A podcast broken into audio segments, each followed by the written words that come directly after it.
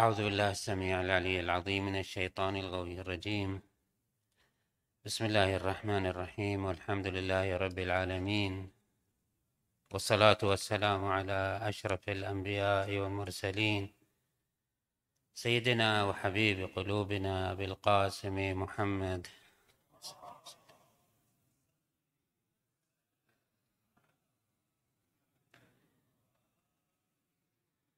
وعلى أهل بيته الطيبين الطاهرين المعصومين الميامين. اللهم صل على محمد سيد المرسلين وخاتم النبيين وحجة رب العالمين المنتجب في الميثاق والمصطفى في الظلال المطهر من كل آفة البريء من كل عيب المؤمل للنجاة والمرتجى للشفاعة المفوض إليه دين الله. اللهم شرف بنيانه وعظم برهانه وافلج حجته وارفع درجته.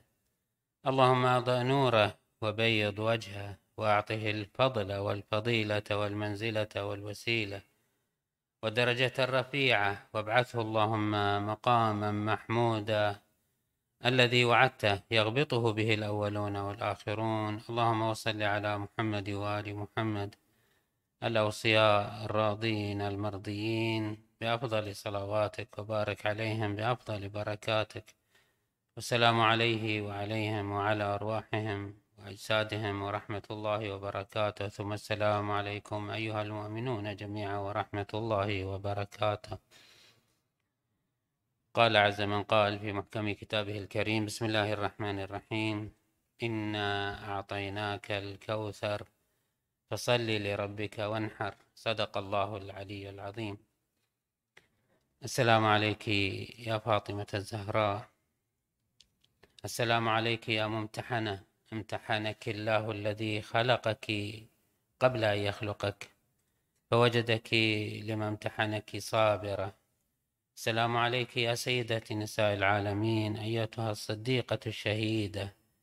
السلام عليك أيتها الرضية المرضية. السلام عليك أيتها الفاضلة الزكية. السلام عليك أيتها الحوراء الأنسية. السلام عليك أيتها التقية النقية. السلام عليك أيتها المحدثة العليمة ورحمة الله وبركاته.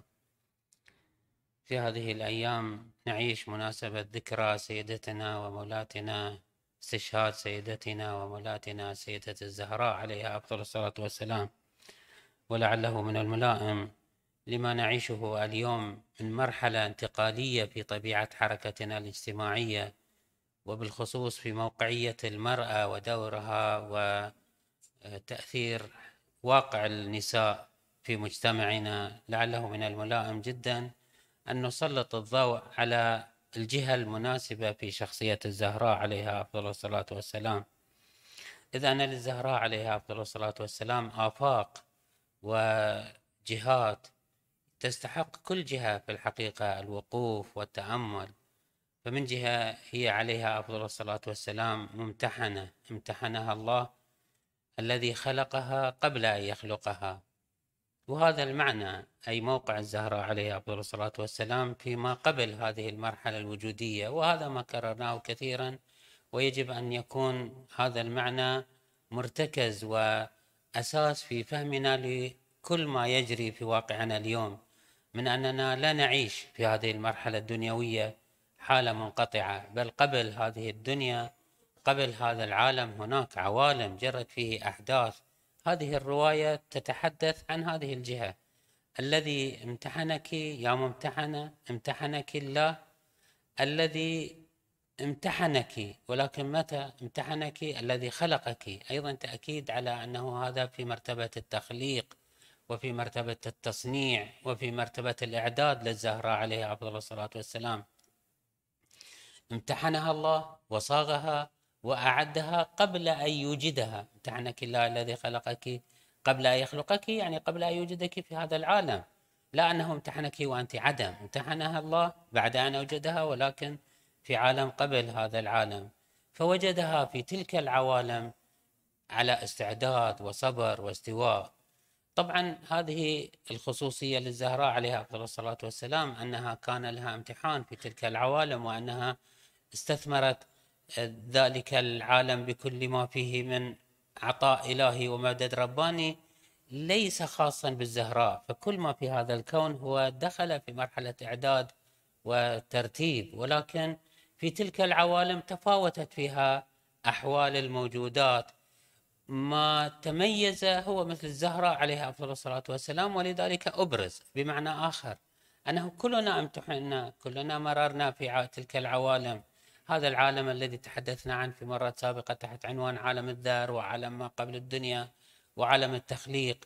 هذه المراحل الوجودية عبرناها. الآن ماذا ما هي حقيقتها وما هي تفصيلها؟ ليس غرضنا الحديث عن هذه الجهة. نريد أن نقول الزهراء عليها أفضل الصلاة والسلام. في تلك العوالم تميزت بأن كان لها موقفا متميزا ودورا خاصا.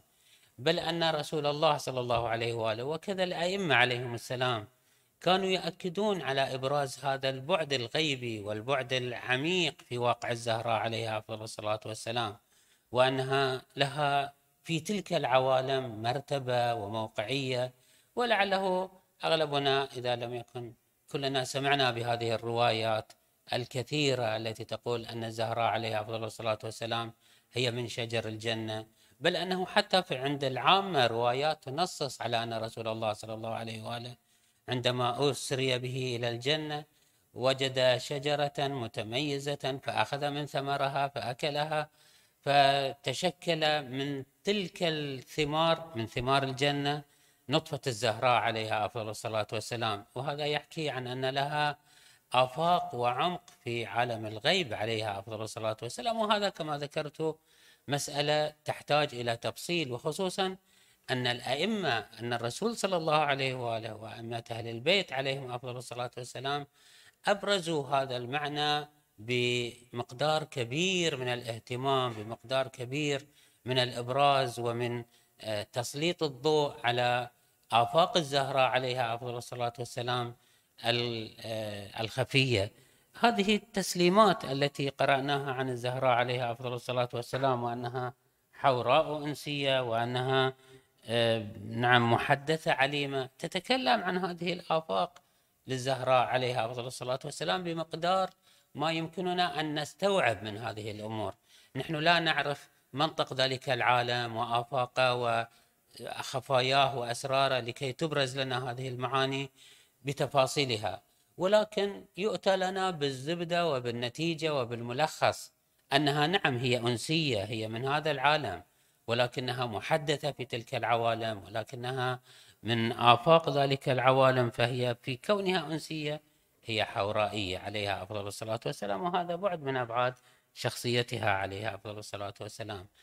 بعد آخر من شخصيتها عليها أفضل الصلاة والسلام هي علمها وموقعها في هذه الدنيا. الآن لاحظوا سوف نتحدث عن ثلاثة أبعاد. البعد الأول هو البعد الغيبي الذي أشرنا إليه إشارة سريعة لا يتناسب مع ما أبرزته الروايات والنصوص وواقع الزهراء عليها أفضل الصلاة والسلام وأنما أشرنا إليه بمقدار ما يجب أن نشير إليه. من أن لها بعد غيبي عليها أفضل الصلاة والسلام. وبعدها العلمي وهو أنها عليها أفضل الصلاة والسلام كانت محدثة. كما أشار بعض علمائنا حفظهم الله ورحمه الله الأموات من أنها كان جبرائيل ينزل عليها ويحدثها ويعطيها من العلوم والمعارف وهذا ما تميزت به عليها أفضل الصلاة والسلام حتى أنها بلغت مراتب آه، الأنبياء أولو العزم. يعني تجاوزت أنبياء مجموع الأنبياء عليهم أفضل الصلاة والسلام. محدثة عالمة. لعله هذه الرواية المشهورة أن رسول الله صلى الله عليه وآله سأل أصحابه أنه ما هو خير للنساء فاستعصى عليهم الجواب فذهب أمير المؤمنين عليه أفضل الصلاة عليه أفضل الصلاة والسلام إلى الزهراء فقالت له هذه الكلمة المشهورة أنه خير للنساء أن لا يرى الرجال ولا يرونها الرجال. فأخبر رسول الله صلى الله عليه أمير المؤمنين نقل ذلك إلى رسول الله صلى الله عليه وآله. مما يكشف أن الزهراء عليها أفضل الصلاة والسلام تنطوي على معارف وعلوم لدنية علوم ومعارف غيبية آه، روحية لا يبلغها العقل الطبيعي الإنساني السوي. وهذا أيضا حديث طويل شيق في حق الزهراء. ولكن ما أريد أن نقف عنده لما ذكرت من أنه يمسنا في واقعنا اليوم أكثر مما يمس عقائدنا وإدراكاتنا. هو ما تعيشه المجتمعات مجتمعاتنا اليوم من تطور وتغير وتبدل في معادلات الواقع الاجتماعي. من دخول المرأة في مرحلة جديدة أو أحدث ظواهر جديدة بعضها إيجابي بعضها سلبي.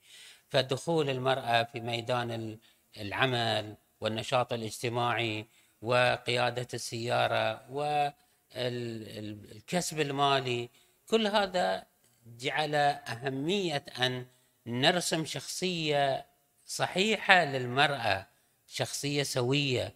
ما هي شخصية المرأة المعتدلة؟ ما هي شخصية المرأة السوية؟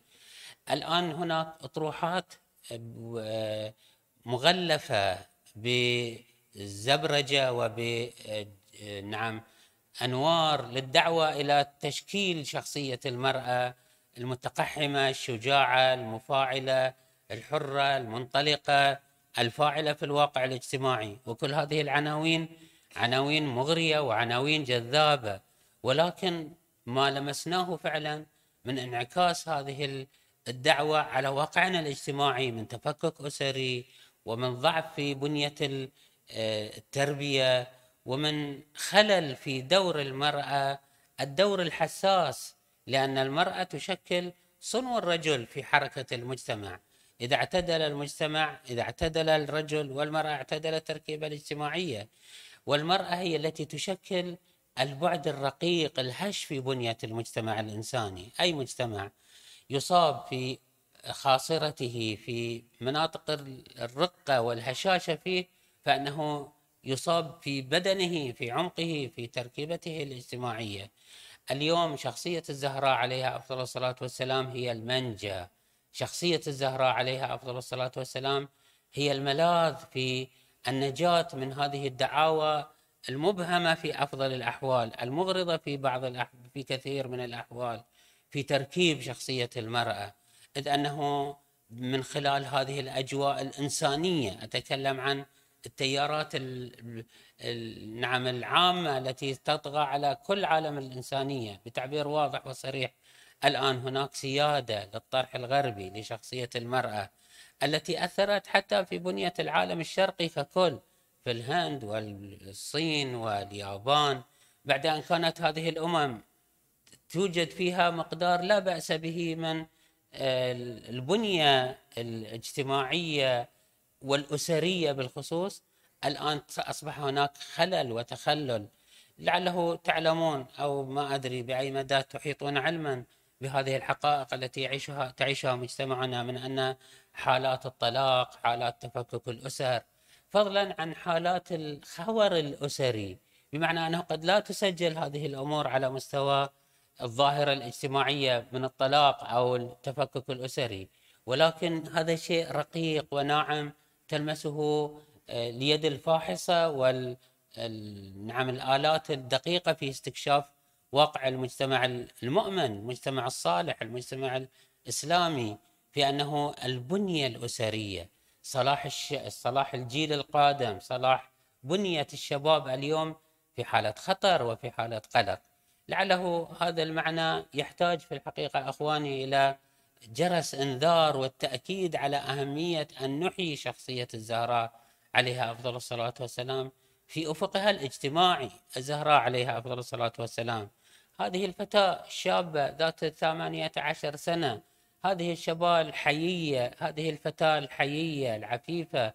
هذه تصدت لحركة آه، انحرافية في واقع الإسلام. رفعت راية الدفاع عن الولاية ونزلت إلى واقع الساحة الاجتماعية وأحدثت فعلا جبارا.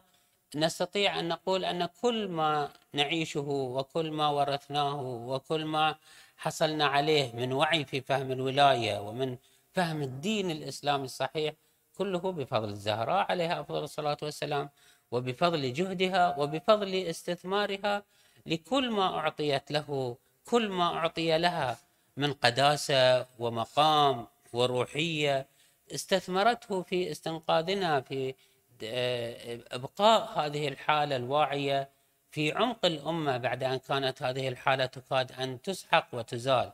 حالة الولاية والتمسك بولاية أمير المؤمنين بتعبير أوضح وصريح هو أنه الإسلام عندما جاء جاء دين روحاني أخروي غيبي ظن بعض الصحابة أن الدين إنما هو ترتيب اجتماعي لا لا يتجاوز ذلك. وهذا ما يصرح به بعض مثقفي العامة مثل العقاد يقول أن بعض الصحابة آمنوا بالرسول صلى الله عليه وآله كمصلح اجتماعي. لم يدركوا أن للرسول صلى الله عليه وآله أفق غيبي.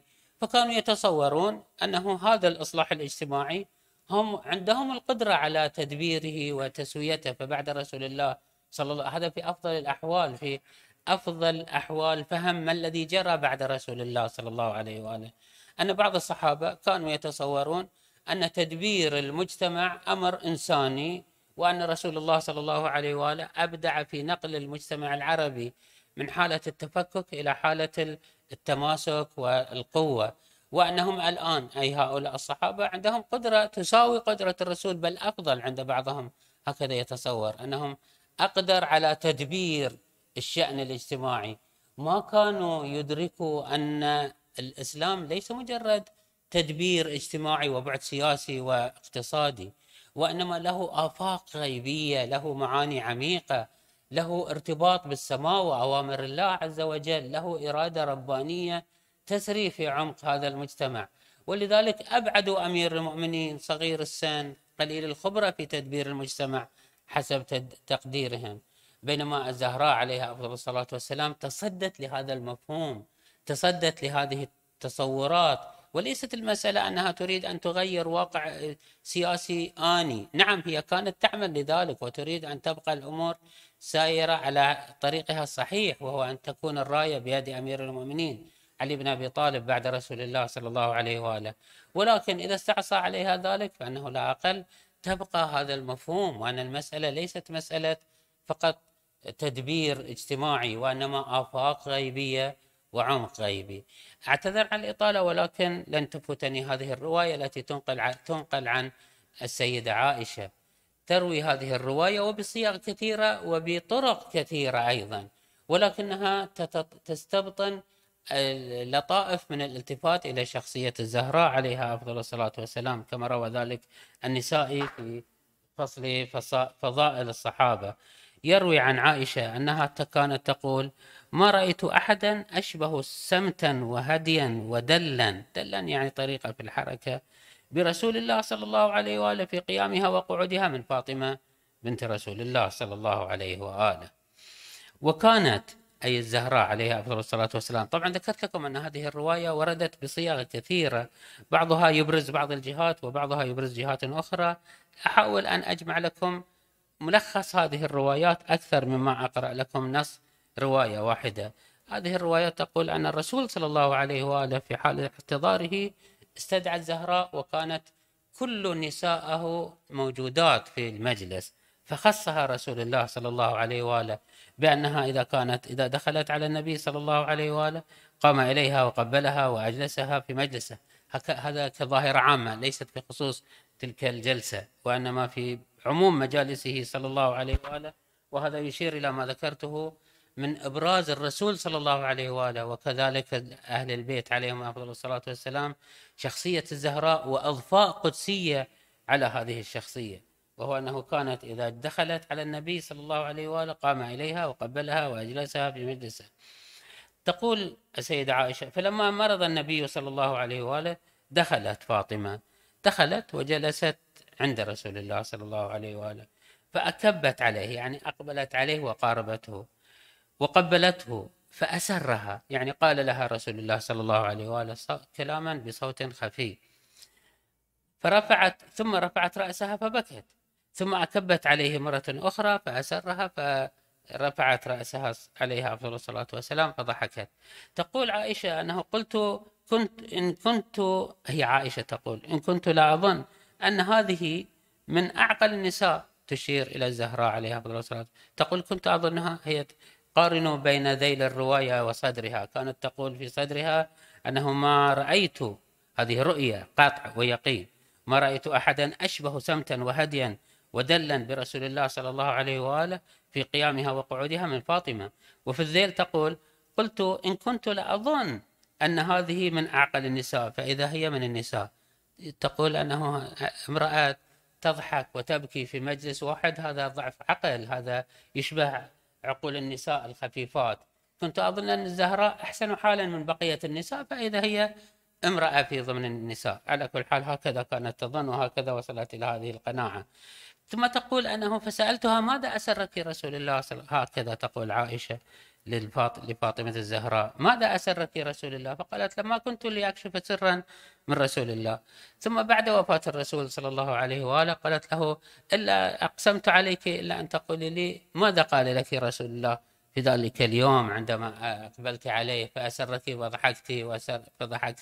أسرك فبكيت وأسرك. هذه الرواية المشهورة أنه قالت أنه أسرني أنه في المرة الأولى أسرني أنه كان جبرائيل عليه أفضل الصلاة والسلام يعرض علي القرآن في السنة مرة هذه المرة أعرض علي القرآن مرتين فعلمت أنه هذه بعد هذا المرض مرض الوفاة فبكيت.